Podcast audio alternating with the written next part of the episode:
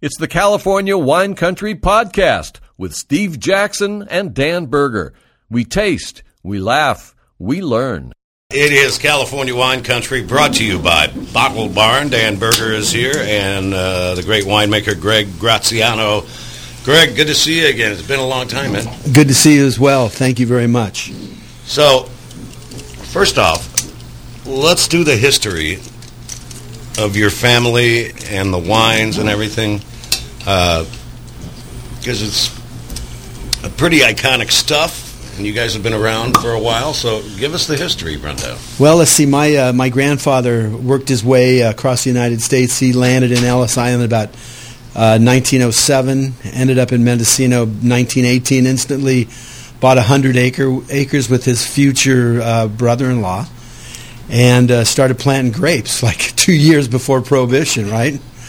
So, uh, but. Uh, yeah, so you know uh, they stayed alive obviously by selling grapes back east, and um, and then when uh, prohibition ended, of course, they started selling grapes to, you know, I mean, with, during prohibition, of course, they they made, you know, grappa and they sold wine and they did whatever they could to survive. They do prunes. No, no, it was it was Thank basically God. yeah, thank God. Mendocino wasn't much into prunes like Yeah. Sonoma. We were a little smarter than that, I guess, at that time. But um, so then they started to sell grapes to you know Gallo and Italian Swiss Colony, and then you know we started always selling grapes. We sold grapes to Sebastiani and and Parducci and so on and so forth. So we did that for many years, and of course, then my family started Cresta Blanca Winery, or it was called Mendocino Vineyards. Actually, it was Yeah. a co-op in in early '50s, and they sold most of the bulk wine. Gallo bought and Italian Swiss Colony bought most of it at that time, and then so years after that, uh, they uh, uh, Cresta Blanca, a company in uh, the Central Valley, it was called Guild Wineries and Distilleries, purchased it, changed the name to Cresta Blanca, which was an old winery in the Livermore Valley, right? One of the early wineries of the Livermore Valley. Wow. So they did that for a while. That worked out really well, and of course, then things changed, and then of course, uh, Constellation came in and bought the winery and changed the name to Dunnewood, and that was a dead, dead thing. Never happened. So Dunnewood. Dunnewood, right? Yeah. So I, I started making wine in 1977. Uh, I started with a old par- a friend of mine, uh, Jim Maloney. We started Milano Winery, and uh, I did that till about 1982, and then started on my own and did a bunch of you know consulting, and then in uh, 80, 85 went to work for La Crema for Oh. a friend of mine who was the winemaker, and then I took over in Nice. 86 and worked there till 90. Love La Crema. Yeah, those were, were great wines back then. They're they're still good wines, but they're not the same as what we used to make. You know, because we made like maybe fifty thousand cases when we were huge, and now like they probably make two million cases. Yeah, right. So That was an experimental operation in those days. yeah, it was. It was. Who bought La Crema? Gallo. Look, Cre- uh, Jackson family. Oh, Jackson, of course. They Yeah. it. Jackson It was right. originally called La Crema Viñera. Right. Rod Rod Berglund started it, and uh, Rod now is uh, the owner winemaker of Joseph Swan. So And making some really exciting wines over yeah, he there, does a good job. He's he's We one of the uh, old time guys like me. You know, he uh, he makes wine the old way, right? And and he does a good job. And uh, yeah, his wines are very good. Uh, your grandfather, Vincenzo Graziano. Now Yes. that is a cool name. Mike, look Yeah. into changing the name of the show to The Drive with Vincenzo Vicario. My grandfather was Vincenzo Vicario. Oh, is that right? I'm It's- Italian yeah, too. Yeah. Yeah, well, you know, Vincent was uh, Vin- Vincent was like wasn't he one of the saints of wine, right? Mhm, Yeah. So Yeah. yeah, it's an important it's an important wine name. For And my sure. name was supposed to be Vincenzo, Oh, but my mother's brother died in World War II. He was Stephen, so they changed it to, to that. But uh, I have a cousin Vinny. believe it or not, I saw that movie. I think it was last night. It was on. Yeah, I Like watched it last week. Every time it's on, if I'm s- flipping around and it's on, I just go there. I, That, Right. that sequence on the stand with her on the stand, oh, is just unbelievable! It's how she won the Academy Award. For sure. Well, well. Anyway, so so we have we have four brands. You know, this thing has morphed into to uh, kind of craziness, and and uh, you know we make like thirty f- plus different grape varieties. So So I always tell people when they get into this business, don't do what I do because it doesn't make sense. I mean, it, it works for us, but man, it's a hard thing to maintain. Like Did you did you go to UC Davis, Fresno? I, I did, but I never graduated. I left early to to start Milano Winery in '77. I was never a very good student, anyway. You know, because I hated chemistry and all that other stuff. You can't stand that stuff. But becoming a winemaker, Yeah, You but need you to know, know a lot of No, you don't need to know that stuff. You No? just need you need to know the science, and you need to know and the how the stuff affects the taste. Yes, it's like being a winemaker is kind of like being a chef. You know, some of the greatest chefs in the world never went to cooking school. Yeah, right. They were just lucky enough to go to work for some of the great chefs, and that's what I did. I worked for some really good winemakers, and you know, when you do something for 43 years, you're bound to learn something. Yeah, well, I've been doing radio 48 years, and I haven't learned a damn thing. But that's that's a whole other subject. right? Dan, talk about Graziano's. Well, Greg's been in the business so long that he just sort of knows everything by the like the back of his hand. And and the, fun thing for me in particular is that he's using grape varieties that uh, I just read about, and the only way to ever taste them is to buy Greg's wines. And they, they're really exciting. They're fascinating, and they're uh, alternative to the traditional wines. You don't, you know, Chardonnay, Pinot Noir, Sauvignon Blanc, all this stuff. Everybody's making everything like that. And he's got Fiano, and he's got you know Trebbiano, and, and, and grape varieties from Italy, and he's got grape varieties from all over.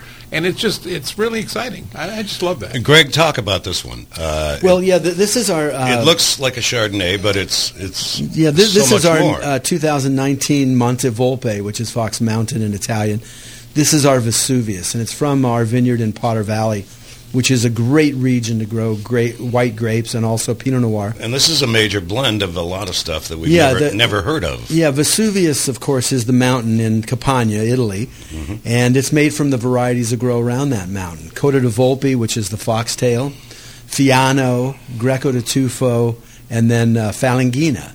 So we have all these varieties planted in uh, in our Potter Valley vineyard, and I figured I've made wine from each one of them, and they're small amounts. So I, the- I just said let's kind of put them together and see what happens, right? For people who don't know about Potter Valley, they, they it's it's adjacent to Redwood Valley, but it's higher in altitude by a good what quarter mile maybe, a couple, Yeah, of, couple well- a few hundred yards anyway. Yeah. And and the interesting part there is that all it does is gives you cooler weather, so you get better better acidity, you, that's why you have to grow some white wine grapes in there. Correct, and we have major. We have probably more frost there than Champagne, so it's not a, a you know an easy place to grow grapes, right? It's Well, difficult. What's the years? Will I've never tasted age. something like this. Really, uh, Dan. Well, he's got an aromatic grape variety in here, and then he's got a, a grape variety that's focused on acidity. He's got another grape variety that's focused on tropical fruit. All of those pieces are coming together in one smell that you never you would never identify this by itself because there's so much going on in here. Yeah, it's right. very complex. It was spent some time in the barrel, so it does have that richness of Chardonnay, but it's not oaky in any way. So Right. what you get is the effect of the oak without the flavor. Well, they're neutral French Burgundy barrels, so we don't really want any oak. We just want the, the fermentation in barrels because we want the lees contact. We stir the lees, you know, once a month before we top, and we just kind of want that that fermentation that goes on in there, right? And The fruit is barking at me in this. It's wonderful, and it's it's creamy on the on the mid palate, Absolutely. and that's- the and the and the, the, uh, finish oh, stays with you, and it's lovely. it's gorgeous. And, Thank you. And a wine like this, if it were any other producer, it'd be 30 bucks. What's your price, uh, Greg? I think it's like 18, you know. And, No and, kidding. And now I'm really excited because all of our whites and our rosés and some of our, you know, less serious red wines are all under screw cap now. So, and I'm I'm really liking it. You know, people say, "Wow, I really love it. It's fun. It's easy." And one of the reasons why we did it, and unfortunately, we did it at the worst time you could do it. We did this mainly for restaurants because I got tired of going into restaurants and people going, "Oh, I'd buy this wine if it had a screw cap," and I go, "What? What's the big deal?" Well, people, I can't get people that can use a corkscrew, believe it or not, that work in my restaurant. Well, you're looking at one of them. I don't work in your restaurant, but I like the uh, the screw top thing big time. Right, and of course now you know we, we there's hardly any restaurant. We're hardly selling any wine at all the restaurants. Right. When we had all these wines show up in Screwcast, but we got this coming year, and I think things are going to change and going to be good again, and we're excited. You're available at Bottle Barn, I'm sure. Uh, some things, yes, Okay. yes. Graziano Family of Wines.com. Graziano Family of Wines.com. And the reason for family is that there's more than one brand. Exactly. Some people say, well, why don't you just call it Graziano Family Wines? Well, this is a family of wines. It's every brand is different, and you know. and how many brands? Four, and actually we have a new one that's in the works, but you know, I, it's it's a lot to manage, and there's a reason. There's a there's a method to the madness, such as Montevolpe is all Italian grape varieties, right? Right. So I guess we're we're ready. Are, what are the ne- next thing we're going to Go try? for it. This Yeah, go the ahead. thing that you brought. Oh yeah. The- Oh, it's I- yeah, it's time to check into Oh. Dan's I cellar. did, Yeah, I did yeah. something interesting. I, I, I put a bottle of this uh, 2014 J. Lohr uh, Cuvée POM, or they call it POM, uh, in the cellar. This is from Paso Robles, but it's from J. Lohr Vineyards. Uh, the wine is essentially a Merlot-based uh, Bordeaux-style wine, and it's a 14. They released it four years ago. Uh, it was in pretty good shape in those days. It was very fresh and young. It's still got that same youthfulness. The interesting part of it is that the wine is uh, still yet to develop all of its characteristics. It's just a, a baby, but uh, much better than it was at the beginning. At the beginning, it was just like a tank sample. Now you got a flavor profile from a little bit of barrel age. 2014. 2014. Well, the wine's got beautiful color. It's very It's a very yeah. concentrated color. And look, it's a it's a warm, a slightly warmer climate Merlot, but they did a good job of keeping the acid up, so it's in good shape. I like it a lot. And Yeah. as you know, I'm a big Merlot fan. Yeah, We don't see enough Merlot these days. we just don't. That's pretty No, good. That's too bad. Yeah. oh, nice. that's good. Okay. Yeah, the agent Greg? has done it well. What do you think, man? Like I said, I think it's pretty good. I'm not a big Paso fan because sometimes I think the wines are a little overdone, too high in alcohol, sometimes too low in acidity. But this is pretty nice. they did a nice job Yeah. with it. Yeah, I, they did. I was pleased that we put the one bottle away, and that's it. And who is it again? J. Lohr. Nice. I love J. Lohr. They do a good job with a lot of wines. Uh, I had a J. Lohr Chardonnay the other night. It's, that's the delicious wine. Oh. They did a beautiful job of that. I think it was it was a, tw- a 17. Yeah, exactly what Oh, it was. Exactly. Amazing. Yeah, good stuff. Now, do you have another red over there? We do. We have uh, uh, from our St. Gregory brand, which is all Pinots, um, and this is our Pinot Meunier. Oh. Now, this is interesting. Pinot Meunier is actually more heavily planted in Champagne than Pinot Noir is. Uh, the- Correct. The, the grape variety Pinot Meunier is a, well, this is essentially a white wine with color. So- Well, well, one of the things that you know, I love the story about Meunier, and, and it gets its name from the fact that it's really difficult to tell the difference in the grapes. But all you have to do is look at the growing tips of the vine, and you look at underneath of the leaf, and they're kind of covered in white hair. So it looks like somebody dusted the the gra- the leaves like with flour. Dan. right, right. Thank you, So Steve. Meunier in French is the miller, right? One who mills the wheat into flour. So that's why it got its name. It's kind of a, it's a softer Pinot, sometimes a little more jammy. This comes from our again our property in Potter Valley and from another small vineyard in Redwood Valley. It's been in barrels for over two years, all French Burgundy again. It really is. Uh, a, a, It's kinda cold right now. It came out of the aromatically, cellar, very ar- aromatically uh, uh, spicy and floral. Surprisingly enough, for a red wine to be floral, but it's got beautiful character, and uh, you wouldn't mistake it for a Pinot Noir. Now the tannins are, are a bit softer, um, but yeah, you're right. It's it's very floral. We're probably one of the oldest producers of this variety in the state. Really? Chandon used to be the biggest and oldest, and they long, no longer produce it.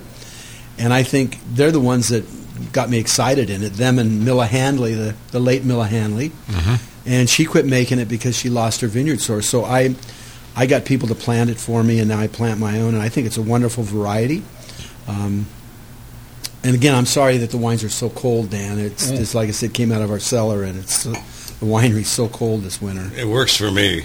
Yeah, delicious wine, and uh, unfortunately, a grape variety that when you see Pinot Meunier on the shelf, most people would say, "What's that?" and they pe- pe- walk right past it. Right. We also make sparkling wine out of it, so it makes wonderful sparkling wine, as you know, as they, they do in Champagne as well. Um, no, it's it's it's a very wonderful variety, and uh, we're always excited about it. Go to GrazianoFamilyOfWines.com. Uh, where are you guys located? Uh, and, Well, the- well, the winery's in Redwood Valley, right. and we have a tasting room in the town of Hopland. Okay. So that's where everybody should go is is to the tasting room, and uh, you can taste everything there. We don't charge for tasting, um, so you know we have a big following. We have a good wine club because people really appreciate the fact that we our prices are fair and we don't charge. How are you guys dealing with the uh, pandemic? I mean, uh, well, you know we're still we're, we're doing, we're still open. Unlike I think Sonoma County, I think they closed down a lot of Oh restaurants. yeah, that's right. and- You're in. but we have to do it out. We have to do it outdoors. So we have some chairs outdoor, maybe an umbrella, and you know, that's that's kind of how we have to do it. Yeah. Yeah. Dan. This is an exciting vineyard uh, uh, property because there's so many different varieties planted in there. And what I like about what Greg does is that he keeps them separate, and he's got some unique property, uh, unique uh, uh, designations for the wines. So when you try them, they are different. There's there, this is there's no sameness in any of these wines. They're all different. Right. And to Now- me, that's the most amazing part of it is that, and you've got that one red blend over there, which I'm dying to try, the 15, which is, and and for a red blend to come out that's already five years, full five years old, that's that's, uh, what a benefit to the consumer. Yeah, it's pretty crazy. Well, this is this Pinot Meunier is 2017, so again because it's grown where it is because of our winemaking style, it's been in barrels for over two years. Wow. and uh, you know some new French wood, and, and it's got great acidity. So these wines age really, really well. We're not afraid of of uh, vintages. Our wines do very, very well with time. Well, you're looking at the man I call Dan Lay It Down Burger. So when Right. it comes to time, he's all Yeah. over it. My Yeah. my favorite thing. Mm. So what, what about that 15? Is that ready to? Well, I actually I'd like to maybe I, I've got another one, another Okay. one of your favorites, Dan. Um, you really like Barbera. I love Barbera. And, and I think one of the things that I like that you like about Barbera is we in America have a tendency to overdo everything, right? It's it's uh, you know everybody wants everything to look like ink and everything wants they want it 15% alcohol and they want the pH to be 4, which is non-existent. but so I make wines kind of in the old world Dan kind of style. So this is this is our 2016 Barbera and it comes from uh, some vineyards uh, all around Mendocino, and um, it's been in barrels again for like three years. So nobody does. They don't even do that in in Piemonte, right? I mean, they, Barbera doesn't get a lot of wood. So I'm I, I really love. this is beautiful. I, I, I, my stomach has a problem now with uh, red With- wines. with red wine, sure. Let me have another taste of that. Uh, That Vesuvius? yeah, the Yeah, Vesuvius. yeah. Man, that was good. This Give a uh, little rinse. this Barbera is really a wonderful example of a wine that when you put your nose in the glass, your first impression is you want to drink, you want to go cook up some pasta Or some pizza. or some pizza. This is really that's you, you smell this, you say, wait a minute, this is automatic food comparison. Well, right? well, this is, um, of course, because it's from Piemonte, the variety. This is under our Enotria brand, which is what the the Greeks called Italy, of course, and uh, Enotria means land of wine. So again, this is not super acidic like a lot of Barberas. Um, not because we do anything to the wine. It's just because we get the grapes relatively ripe, so the acidity comes down a bit. But it's still got nice acidity. It's know. got great acidity, and I, in comparison to a lot of California Barberas that have intentionally made oak as its primary flavor profile, here's a wine that was obviously spent some time in barrels, but the oak is so far into the background that all you're getting is this primary fruit. It's gorgeous. It is California Wine Country, brought to you by Bottle Barn. Dan Berger here, and winemaker Greg Graziano. Uh, our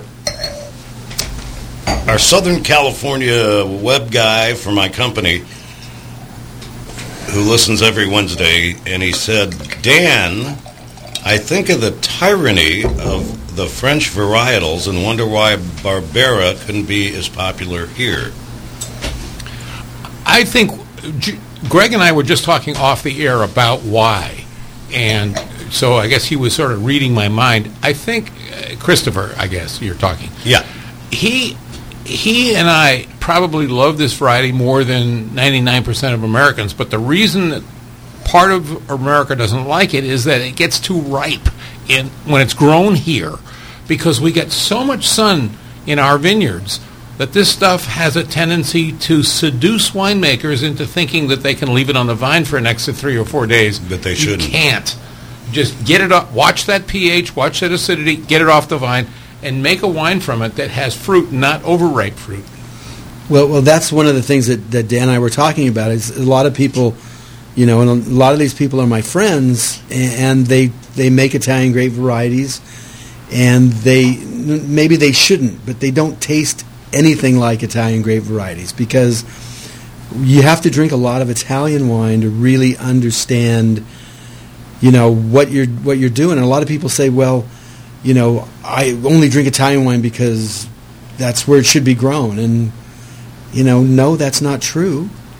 But the reality is, is if you're going to grow Italian grape varieties, it should taste and smell like the varieties that come from Italy. To, to me, that's I'm old Well, how does traditional that guy, work right? with Barbera here? Well, well again, I mean, Dan Dan said it. You don't want to make it overripe and too inky and too low in in in in acid and too high in pH. Otherwise, it's just going to seem if- like every other California wine that if, you've had, if, if right? winemakers are concerned about color, they've already put something ahead of flavor that shouldn't be there. Color is not an issue for wine. If if you're worried about color, rethink your strategy. Well, but you know, uh, but a lot of people are, unfortunately, they are too concerned with color, and you know that's one of the problems why Napa Valley Cabernet doesn't age anymore. It's you know they pick it at 28 sugar and it's 15.5 alcohol, it's 4 pH, and it's 4 acid.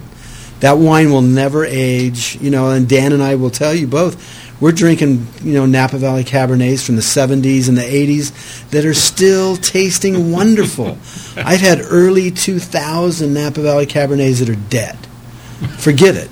You know, Really? it's over. It's I, over. I'm not putting any wines away, not because of my age. I'm very optimistic about my age, but Right, but see again, I think it's a respect for what you like, and you know, I think Dan and I are fortunate because we we've been doing this for so long. We appreciate those older wines that are made by great winemakers in the Napa Valley, wherever that had respect for the grapes that were properly ripe, had proper acidity and proper pHs, so they would age. And this you know? Barbera, uh, your re- reference point is is clearly Italy.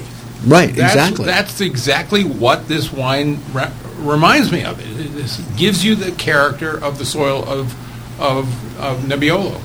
which it kind of reminds me of the next wine we're going to have here, which is our Graziano 2016 Carignan. So, Oh, okay. Well, the hell with my stomach. I got to taste. it. okay. this so, is this is pure pure example of Carignan. Carignan never got any respect because it was always the workhorse. It was the blending variety.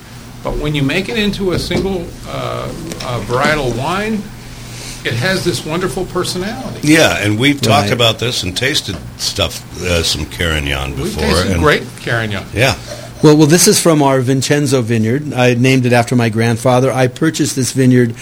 Uh, it's a 15 acre vineyard from my family that was, in, again, in my family for 100, over 100 years. I purchased this from my cousins about six years ago. So this is uh, the second vintage since I've owned the property, and this is again aged in barrels for over two, almost three years. It's, uh, I'm not, I can't remember because we make so many wines if it's 100% Carignan. We sometimes will put maybe a little Zin or something, but it's it's mainly Carignan, and and uh, This you is know, great, It's man. a delicious wine. um, but this is old world kind of stuff. I mean, again, Well, anybody looking for that. I mean, it's not it's not shy in alcohol. It's like fourteen five. Yeah, but the aftertaste, it keeps going on and on and on. And, Yeah. and, and for a variety that is sor- sort of a non-entity in certain respects, this is a beautiful example of how the variety delivers. Mm, and great acidity. Oh. Would You know, this work great with a steak? Oh. a good steak. Oh, steak. yeah. A- Any any kind of red meat, I don't care. I mean, even, Lamb? Lamb, Lamb. even, even chicken because it's a little degree, because- earthy. It's got Yeah. some earthiness Yeah, to it. But again, one of the things I love about this variety, and you know, it's in our Primo Rosso, which Dan likes so much, is this is a variety that loves to have things go into it, but it's also a variety that loves to go in anything else because it's it's not a super over overt fruity kind of variety but it gives wines tannins, it gives wines acidity, and you can blend it in another variety, and it doesn't overtake the character of that variety, which makes it such a great blending. Yeah. But it also, if you want to put a little Zinfandel in this, or a little bit of Dolcetto, or a little bit of Petite Sirah, it welcomes that as long as you don't overdo it. Yeah, if you don't overdo it, it'll tweak it up Right, nicely. exactly. But uh, Exactly. uh, Greg Graziano from Graziano Family of Wines, Mendocino wine growers since 1918, is back with us. You just handed out the. Uh, what do you call this? It's a, What's a newsletter? We, we produce it every quarter. That's beautiful. Thank you. My daughter and, and myself uh, are the main contributors of it these days, and we have a tasting room manager, John Ray, who's from Santa Rosa, and um, he works on it occasionally as well. So, uh, no, this is an important thing for us because it really, I've always thought that if you really want to know a winery, you must really understand what they're all about, and this Yeah. th- th- this is the kind of thing that we can tell everybody, hey, this is what we do. and this is how many pages, it. so it's it's got everything. Uh, let me read this: the 2011 Monte Volpe Dolce Alexandra late harvest. Now I can't read. I think I did okay with the uh, previous, but uh, the Tokay. No, what is it? Tokai. Tokai Tokai. Friulano. Friulano. You Got did it. perfect. Right. Tokai Friulano is a, a relative of Sauvignon Blanc uh, from from Bordeaux, but but it got into Slovenia where they call it Sauvignonasse. And uh, it's a wonderful variety. It's a it's a tough variety to grow because it likes to rot like Sauvignon, and that's why we made this beautiful late harvest wine from it. Right. So yeah, it's a it's a real special wine, and we're, you know, we, we gave it away as a Christmas present this year to our wine club members, and uh, I've you know I made a ton of it because This is a 2011. yeah that vintage was the most. Well, we, we picked these grapes at 65 brix. Sixty.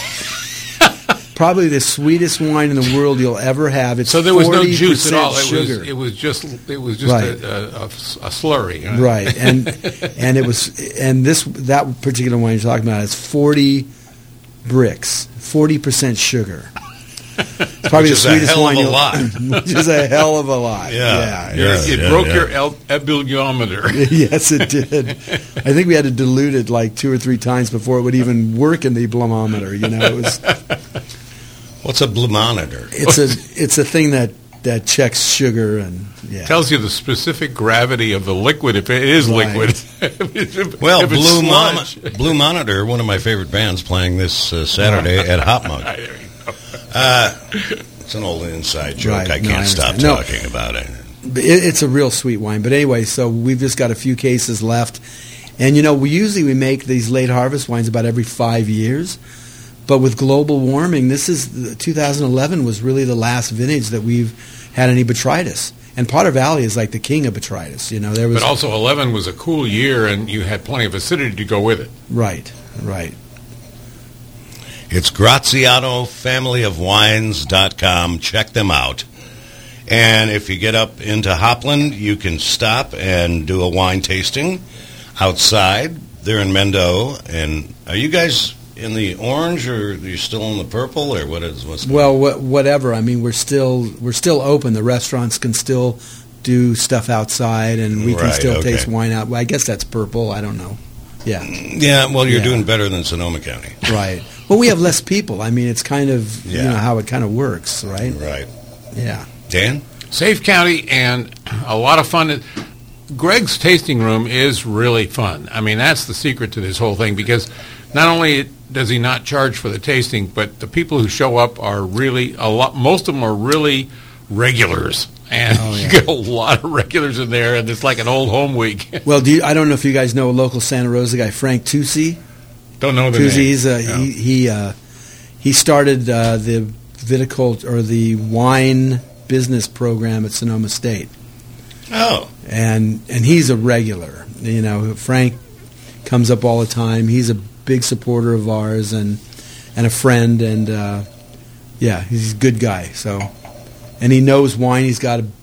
Unfortunately, he lost. He had a huge cellar, lost his cellar in the fire last year. You know, so. Thank God he's trying to rebuild it with our wines because he knows because he knows they'll age really well. Good. and Graziano wines don't burn. Well, no. All right, I'm just. Okay, so w- Got we have the we have the last wine. Then this is the Montevolpe um, Primo Rosso, and Primo Rosso is like first red, right? This is our least expensive wine, and now it's under a screw cap in our 2015 vintage. And people like this is like your current release. Well, this was in barrels for four years, right? Wow, a four-year barrel-aged red wine for fifteen dollars. Ridiculous. I mean, Well, it's impossible to make a wine like this it's- economically. It's one of the things you can do when you have like 3,000 barrels, right, full of wine.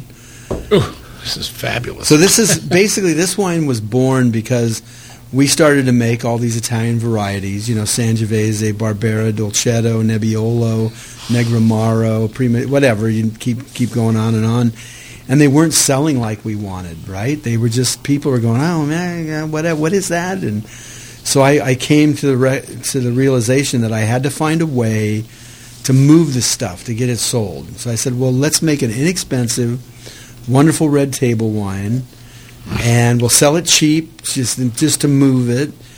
And it's our biggest selling red wine right now. And unfortunately, Wow. again, I don't make a lot of money off this thing, but we do move a lot of wine. This is a really exciting wine because it's already got some maturity from the bottle, but it's still a baby because it some time because by putting it in a screw cap, you've extended its life. I think so, and and it- we just want to make make it easy for people. I mean, although again, we think this is a serious wine. Sometimes people get it. They get a little bit. Um, you know, they see the vintage and they go, "Oh my God, it's 15. It's probably no good. It's probably over the hill, or you know, who knows, whatever." If anything, it was released too soon, but that's another story. That's another story, isn't it? So we, we, we wanted to liven it up a bit by making it more friendly, and we thought the screw cap would do that. Because again, this is the kind of wine that should be on every Italian wine list by the glass, right? And they can just open it up and pour it, and yeah, let's make it easy and fun, right? Yeah. You, you don't. The waiter or waitress doesn't have to say, "Here, you want to smell the screw no, off?" No. so so so this is Zin and Carignan. It's Dolcetto. It's Barbera. It's you Wow. know who knows what's in this stuff. It's just whatever's laying around that we got in barrels, right? Premier And- grapes, premier treatment, oak aged, barrel uh, matured, and then bottle aged. On, Well, on top of all that, for fifteen dollars, ridiculous. What's interesting too is that again, this is one of the winemaking secrets that that we have, of course, is that you know we have all these barrels, like three thousand barrels, and there's a lot of there's American wood and there's French wood and Hungarian wood, and so you can take an older American barrel with like eight years of having wine in it. If you leave it in that barrel long enough, like this wine is three or four or five years old, it will actually extract some beautiful wood from that particular barrel. And American wood is actually, in my opinion, better in the third or fourth or fifth or sixth, whatever year, than it is in the first couple years. Wow. So you're still getting a little bit of oak impression on this wine. Do you, do you think so, Dan? Do you? Yeah, It's there is a little teeny It's bit of oak character. Yeah. Right. And that's all old barrels. It's not not new barrels. It's great to see uh, winemaker Greg Graziano back with us here. Graziano, familyofwines.com. Greg, always a pleasure, man. You keep in mind in Hopland, they're open for outside tastings and such. Thank you for inviting me. It's always a pleasure It to sit around and drink wine with you guys and talk about what we do.